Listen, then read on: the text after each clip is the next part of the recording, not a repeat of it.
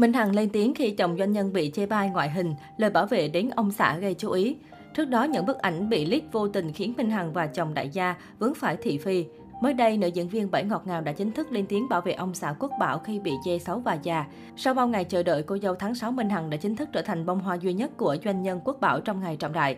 Dù hạn chế truyền thông và dặn dò kỹ lưỡng khách mời, nhưng người tham dự không khỏi có những phút giây quên mất nhiệm vụ bởi sự ngọt ngào hạnh phúc của đôi Tân Lan Tân Nương. Được biết, cặp đôi này đã bên nhau nhiều năm mới tiến đến hôn nhân, nhưng hiện tại, hình ảnh chồng Minh Hằng vẫn được giấu kín. Trong đám cưới ngày 18 tháng 6 tại Vũng Tàu, dù nữ diễn viên Bảy Ngọt Ngào đã cố gắng giữ kín hình ảnh chồng đại gia, nhưng một số khách mời vẫn để lộ chân dung người đàn ông này ra bên ngoài. Điều đó kéo theo những tranh cãi về ngoại hình người đàn ông này. Nhiều bình luận khá khiếm nhã chê chồng Minh Hằng xấu già, mặc đồ lôi thôi lếch thích, song cũng có những ý kiến phản bác cho rằng tuổi U50 được như vậy đã là phong độ ưa nhìn, vẻ gọn gàng rất đáng khen ngợi. Cho tới mới đây, giọng ca người vô hình lên tiếng về vấn đề này trong một cuộc phỏng vấn. Minh Hằng cho rằng những bức ảnh được chụp trong điều kiện không thuận lợi, tuy nhiên cô cũng không mấy bận tâm về những lời tiêu cực. Những bức ảnh đó được chụp khi chúng tôi chưa sẵn sàng, chồng tôi đang nhắm mắt. Hơn nữa, ảnh chụp xa như vậy không ai đẹp được. Tôi không muốn tốn thời gian đọc những bình luận tiêu cực. Người có văn hóa sẽ không nói những lời như thế. Đó là một trong những lý do khiến chồng tôi không muốn xuất hiện.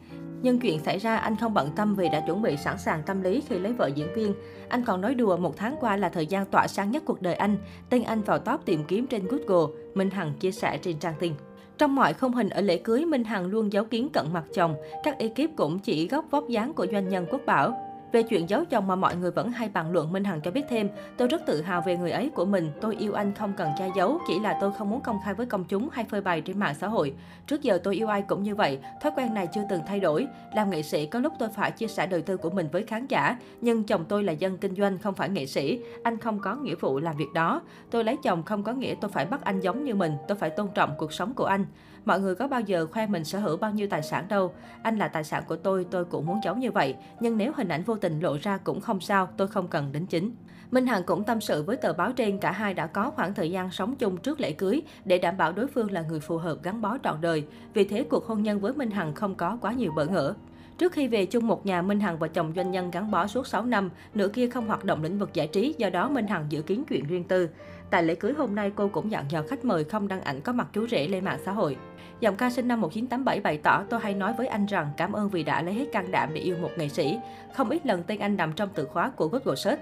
Mình là nghệ sĩ Minh Hằng nhưng gia đình khách mời không phải nghệ sĩ, do đó bảo mật thông tin là điều tôi luôn cố gắng dành cho anh. Trong lần hiếm hoi nói về người yêu khi trả lời phỏng vấn vào năm 2017, Minh Hằng kể anh hơn cô 10 tuổi, là người có ý chí bản lĩnh. Họ bắt đầu từ mối quan hệ bạn bè, gặp gỡ rồi đi chơi, sau đó phát triển thành tình yêu.